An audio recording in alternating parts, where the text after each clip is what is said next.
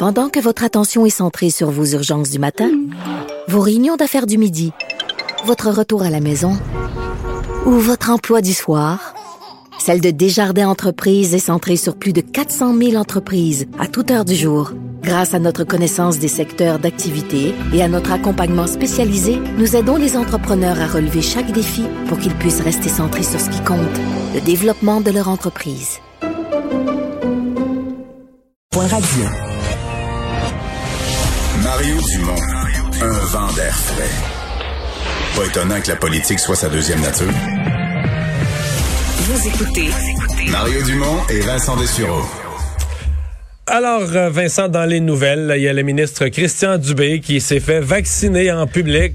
Oui, on l'a vécu euh, en, enfin, en direct en début d'émission, mais c'est fait Christian Dubé vacciné.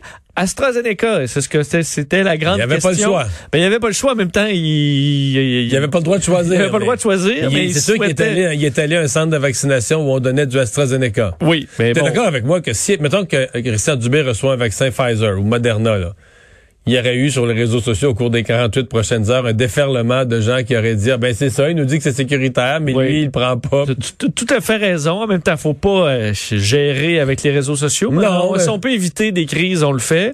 Euh, surtout qu'on veut redonner confiance au AstraZeneca et je pense que c'est important. Alors oui, c'est une bonne chose que ce soit ce vaccin pour Christian Dubé qui a dit, il y a eu un petit point de presse tantôt, disait, je vais très très bien.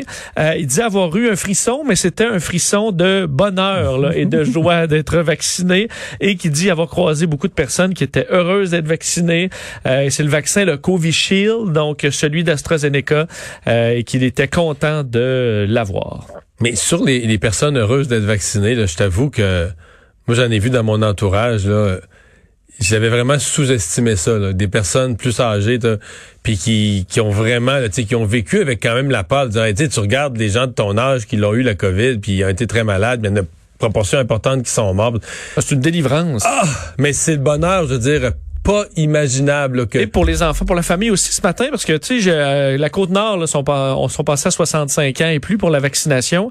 Alors, rapidement, j'ai envoyé à, visiter ces- des, des amis, des gens dans la région, et qui se sont rapidement euh, pris des rendez-vous. Et écoute, c'était la fête là, dans la famille. Parce que certains étaient immunosupprimés, certains sortaient d'un combat contre le cancer à, soi, euh, à la, la mi-soixantaine, et euh, c'était un soulagement généralisé. Et c'était dès lundi, là, en Côte-Nord, euh, tu te faisais vacciner. Donc là, encore là, c'est des plus jeunes qui vont se faire vacciner avant des plus vieux qui avaient pris leur rendez-vous en avril, mais on voit que ça accélère quand même. La SCSQ qui faisait une grande manifestation là, sur la colline parlementaire ce matin, mais euh, surtout là où on a fait l'annonce. On savait qu'il y avait des votes de grève qui avaient été pris, mais on n'avait pas encore identifié de journée pour des grèves, et voilà que c'est fait. Oui, une première date de confirmer euh, des enseignants, des professionnels, des employés d'une quarantaine de cégeps qui vont être en grève le 30 mars pour protester ce que ce, qu'ils qualifient d'impasse dans les négociations de leur convention collective avec le gouvernement. Donc la centrale euh, des syndicats du Québec, qui en représente plusieurs là, de ces euh, de ces cégeps, a fait cette annonce cet avant-midi, qu'ils sont à bout à bout de souffle, que c'est des services à la population qui se dirigent vers un cul-de-sac carrément. On s'était voté donc cinq journées euh, de bon de grève ponctuelle. Puis c'est la première qui est euh, confirmée. S'en ajoutera peut-être d'autres. Alors là, ça touche pour la CSQ. Ça tombe bien parce que ça arrive dans une année où nos jeunes ont eu beaucoup de stabilité. Là. Fait que Alors, une journée peut- de grève, ça met de la... tu sais, Plus dans, ou moins. dans une année où ça a bien été, tu sais, sérieusement, c'est un scandale. Là. Ben les là, jeunes euh, qui n'ont pas été présents dans les cégeps, ceux qui sont en première année au du cégep, n'ont même pas connu aller au cégep, là, sont déjà sont déjà à distance, connaissent pas leurs profs, sont Comment tu peux penser faire une grève dans une année comme ça? Puis- Mais et en faut- plus, pour- en plus, parce que les enseignants au primaire pour secondaire, bon, il y a toute cette idée que les nouveaux enseignants, faut qu'ils montent, que le- au Québec, on part trop bas. là. Les premières années de carrière, le salaire est trop bas, ça nuit au recrutement. Puis il y a quand même un argumentaire. Au cégep, y a-t-il un argumentaire que je sais pas, là? Pas que ben, tu me il faut- ben, Mario, il faut que le gouvernement négocie de bonne foi. Ouais. Ils sont chanceux que c'est pour moi que c'est au gouvernement, parce que ça négocierait avec les profs de cégep, là. T'es t'es pas, t'es pas d'accord avec euh, la Ben, grève en pandémie, euh, de ce que je comprends? Je sais pas qu'est-ce qu'ils pensent avec ça obtenir euh, comme soutien du euh, du public. Et c'est loin d'être clair que les enseignants. C'est vrai que pour d'autres là, ça a été difficile. Mais et, toi, ben, je vais te la poser. Toi, est-ce que tu penses que les enseignants, les enseignants de cégep globalement, je parle pas d'un individu, mais globalement que les enseignants de cégep ont augmenté leur effort de travail avec la pandémie? Je pense pas au cégep. Ben, moi, de, des cégepiens que je connais, là, j'en connais quelques cégepiens universitaires. Je pense que le casse-tête, euh, il y a beaucoup de professeurs au secondaire, au primaire. Au primaire, ça a oui, été oui. vraiment difficile. Parce que là, tu as une pression, tu as de la discipline à faire à travers ça, des cas d'intimidation. Au cégep, euh, pas la même complexité. Tu, gères- tu gères de jeunes adultes Ouais, à puis, distance. euh, à distance. Puis parle-moi du prof qui reste à 42 minutes de son cégep. Fait qu'avant ça, il fallait qu'il aille au cégep, qu'il fasse le 42 minutes aller, retour, cinq fois ou quatre fois dans la semaine pour aller donner son cours. Là, il enregistre une fois la conférence. Mettons sur, sur YouTube, il enregistre Oui. une fois la conférence, puis il, il rend public, il rend disponible aux jeunes de tous ces groupes. Puis Écoutez faites-le- ça, puis, Faites-le euh, faites-le rouler quand ça vous tentera, puis entre telle heure et telle heure, pendant 15 minutes, je vais me rendre disponible pour répondre à vos questions s'il y en a. Puis sa conférence est tellement plate qu'il n'y a pas une question.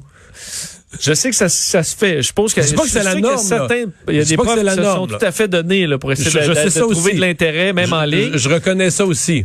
Est-ce que là, c'est tout, là. vraiment les profs de cégep vers le qui la population aura le plus, euh, disons, euh, d'empathie?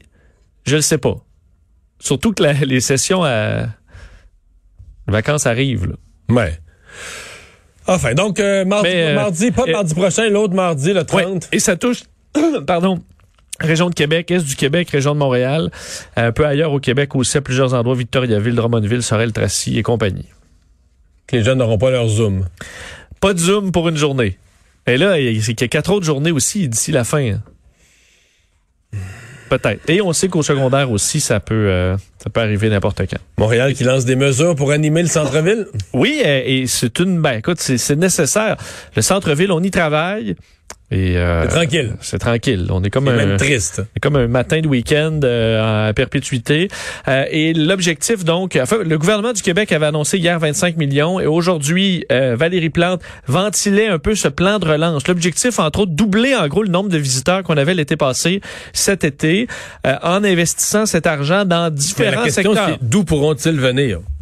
Ben, euh, l'Ontario- Canada, ben, euh, du. Québec et de l'Ontario, Ouais. entre autres. C'est beaucoup ce qu'on voit. Ontario et le reste du Canada, effectivement. Puis la frontière avec les États-Unis est fermée. On souhaite pas que les gens arrivent de partout dans le monde. Donc vraiment, c'est que le, le tourisme au Québec et euh, du reste du Canada surtout. Euh, 3 millions versés au festival, secteur des arts du cirque pour leur permettre de diffuser, de faire des événements, du contenu culturel dans l'été. Le quartier des spectacles, qui est toujours un peu le centre, là, où il y a toujours un peu quelque chose qui se passe, vont recevoir aussi 3 millions. 2 millions pour une pour aider le secteur de la restauration qui a été frappé évidemment de plein fouet par cette crise-là. On va baisser également le prix des permis de terrasse, un peu comme l'été dernier, pour favoriser des grandes terrasses pour pouvoir accue- accueillir le plus de gens possible, aider certains commerces aussi, et on veut ramener les travailleurs. Donc là, on va aider des entreprises à s'adapter, à adapter, leur lieu de travail pour respecter euh, les règles, faire du coworking extérieur, même euh, Mario, peu importe ce que ça représente, aider aussi des startups à s'installer au, cent- au centre-ville. Donc revitaliser le quartier chinois aussi, ça c'est 2 millions, un des quartiers qui a le plus souffert de la pandémie. Alors, euh, ben, plein de mesures qui, espérons-le, ramèneront des gens parce que des commerces qui qui sont à bout de souffle dans le centre-ville. Vraiment, vraiment. Publication anti-francophone. Je l'ai parlé ce matin à LCN. J'avoue que j'en revenais pas. Une firme, c'est vraiment, c'est pas le gouvernement. là. C'est une Non. firme privée spécialisée en immigration, donc qui s'adresse à la clientèle du monde entier pour les aider à venir au Canada, avoir leur visa ou immigrer au Canada. La firme MDC. Oui, MDC qui a fait une publication, tu as tout à fait raison, dur à croire, là. L'impression que, comment c'est possible, euh, qui, euh, dans une publication, euh, un petit graphique montait les pour et les contre d'immigrer au Canada. Dans les pour, il y en avait plein, euh, et entre autres, euh, l'essayer notre poutine, donc menu euh, typiquement québécois. Mais dans les points négatifs, d'immigrer au Québec, le dernier point était que plusieurs personnes ici parlent français. Donc, mettant le- la réalité francophone au Canada comme Dans la étant liste un- des une raison de ne pas immigrer au Canada.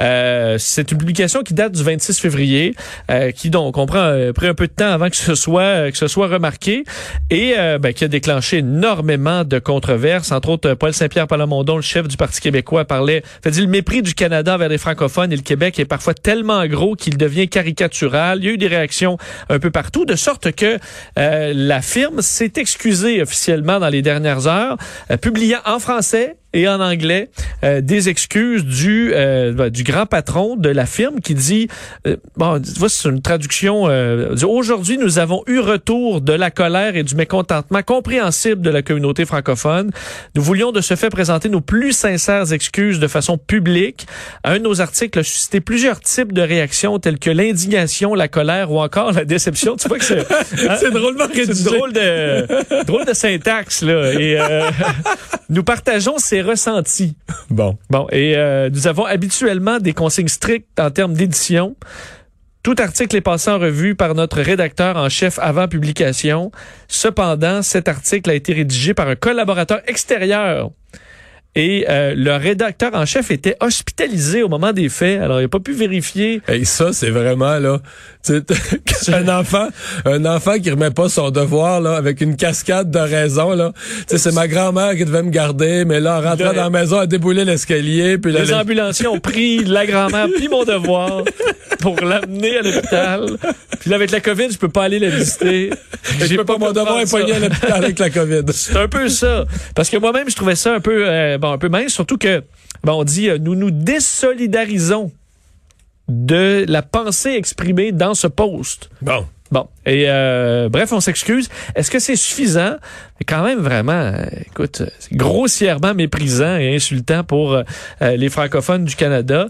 Alors, euh, Surtout qu'ils mettent la poutine d'un côté positif, puis ils semblent penser que la poutine, c'est un mec canadien, là, tu sais, comme si... euh, comme Ouais. si la poutine, c'était pas typique euh, des Québécois francophones, justement. Ah, Dans le rest of Canada, c'est souvent fait avec, du fromage râpé, Mario, et ça, c'est c'est inacceptable. Euh, les plus beaux édifices, selon les mathématiques. Oui, euh, tu connais probablement le nombre d'or.